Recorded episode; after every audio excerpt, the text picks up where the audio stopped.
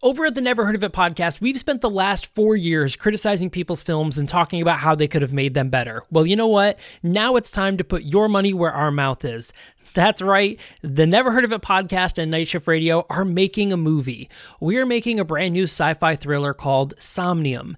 Somnium is the tale of a brand new app, something kind of like TikTok, where people are able to watch others' dreams, everyone's dreams, anonymously across the world. However, our main character, Adam, starts to see dreams that look all too familiar, including dreams of somebody murdering him. So the question is, who is dreaming of murdering Adam? That's the question we look to answer in our brand new film, Somnium. But we need your help. We need your help in funding so we can pay the amazing crew and the amazing cast of this brand new film. Head to nightshiftradio.com slash somnium. Donate what you can. And if you can't, share with 100,000 of your closest friends. Someone out there is going to be a rich weirdo that's going to want to fund this film. So again, nightshiftradio.com slash somnium. Thank you so much, guys. We look forward to making this movie just for you. You're listening to Fight Knows About Everything, a Night Shift Radio original. For more information, visit nightshiftradio.com. It's Monday, March 1st, or as Caleb Coy, co host of the Never Heard of It podcast, says, it is uh, Monday, March 366th, because yes, we have we have done one full year of uh, quarantine lockdown, well, ish, uh, depending on where you lived.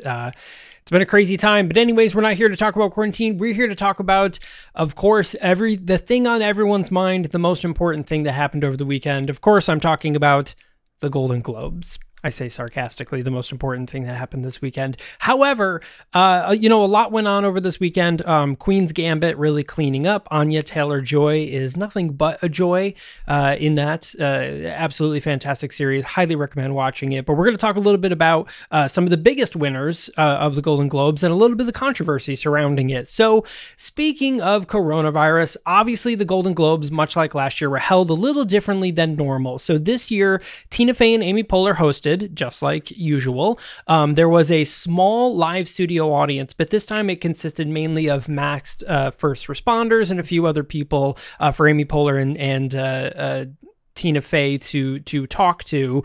Um, but all of the participants, the actors and directors and, and and writers and stuff like that, all attended virtually. There was a virtual red carpet where people showed off their their best looks. Uh, a lot of people, most notably uh, January Jones and a few other people. January Jones from um, uh, has some fame in some other shows like AMC and stuff like that. She was in X Men uh, First Class, um, but uh, she was uh, most notably Mad Men. But they were showing off looks from years ago. The first time they attended the uh, uh, Golden Globes. So we saw a lot of flashbacks of people in Golden Globes. I did actually see a really great photo of Judy Garland and Marlon Brando at the Golden Globes, which was a really cool photo from years and years and years ago. I think it was like 50 years ago. Very, very neat. Um, but anyway, so, you know, everything was held virtually. Um, most people dressed up for it. You know, there was a few people uh, like Jason Sudeikis who did not. Um, there was also uh, uh, like Bill Murray, who showed up in, uh, uh, who was there in a Hawaiian shirt. Obviously, he was probably in the middle of rounds of golf. Um, but as expected of Bill Murray, to be honest, I would expect Bill Murray to very much dress like that and show up to the account because that is very much uh, on brand. Um, so here are some of the uh, notable wins. So, uh, the best uh, actor in a supporting in a film is Daniel Kaluuya for Judas and Black Messiah. Um, Judas and the Black Messiah is was just a great, great film, and his performance in this is also fantastic. Uh, a lot of people will remember, uh, probably remember him um, from not only uh, Get Out, uh, but also um, Black Panther. Um, so those are the two uh, most notable things you've probably seen Daniel Kaluuya in uh, most recently. And best performance by an actor in a supporting role, or for a limited series, not a film, was John Boyega for Small Acts. I haven't seen this, but I love John Boyega. I think he's been fantastic in everything that he's done. If you've never seen Attack the Block, I highly recommend it. It will make you a John Boyega film uh, fan uh, almost instantly. Uh, and of course, one of the other big winners was Schitt's Creek. Schitt's Creek actually won several awards throughout the night, including Catherine O'Hara for uh, Best Actress in a Comedy Series uh, for the sixth and final season of Schitt's Creek. Schitt's Creek also won um, for comedy. Uh, it was it, it's a funny show. Definitely definitely check it out. Um, stars father and son Eugene Levy and Daniel Levy uh, as uh, father and son in it, which is actually great. Uh, best animated film was Soul, which also won for uh, soundtrack. Now, Soul has kind of been marred a little bit with controversy, and this kind of falls in line with the Hollywood Foreign Press controversy. Um, so a few years ago, or was it last year? Um, uh, there there was a big. It was last year. The big controversy was um, everyone's fan favorite, fan favorite, uh, critically acclaimed, like highly spoke of for like a year. Everybody talked about the show I May Destroy You, which was created by Michaela Coel. Complete sidebar. Um, back when they were announcing the new uh, Doctor before it became Jodie Whittaker, um, Michaela Coel was actually one of was the name that a lot of people were throwing around to be the new and the first female Doctor, and I fully supported that. If you've never seen I May Destroy You or Chewing Gum, highly recommend it. These are so fantastic. She her uh, she uh, wrote and created I May Destroy You.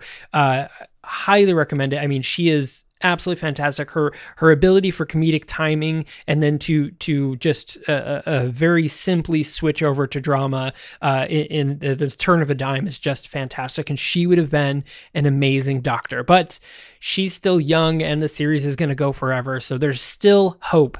Uh, but anyways, uh, so the controversy was is that everybody was like I May Destroy You. It's a shoe in. Like everybody loves this show. It, you know, literally every I don't I don't think I saw a single critic be like, nah, I don't really care for the show. Like literally everybody loved this show. It was very highly rated. But Emily in Paris actually won instead, and everybody that that is uh, talked about this show literally pans it, says it's the worst garbage they've ever seen. However, the bigger controversy comes with this is is twofold. One, Netflix flew out the entire Hollywood for, uh, foreign press, specifically 14 members of the Hollywood foreign press, uh, to Paris had them visit the set, talk to cast and crew, put them up in these super fancy hotels uh, for like a week. It was like just a very big deal. Um, but still, again, critics panned this show. Like it's still considered just a terrible show. Um, and I've never watched it, but everyone says it's very bad. Um, but uh, you know, and they still won. And obviously, this this goes to differ is that the Hollywood Foreign Press hasn't had a member of color in almost 20 years. Um, and so you know, there's there's always been talk about this about how um, you know, people of color. The films, like uh, most recently, there was the the Steve Yeun film Minari, uh, which was put into a foreign uh, the foreign film category, even though it is an actual an American film, and Steve Yeun is an Asian American. He is American born, um, and uh, um, American. Uh, so he, this was like also a big deal. A lot of people petitioned for it that it should have been just put in the regular Best Picture category. It still won for Best Foreign Film, um, but nonetheless, they were like, "This is an American film. Like, I don't understand why we have to be thrown into the foreign category."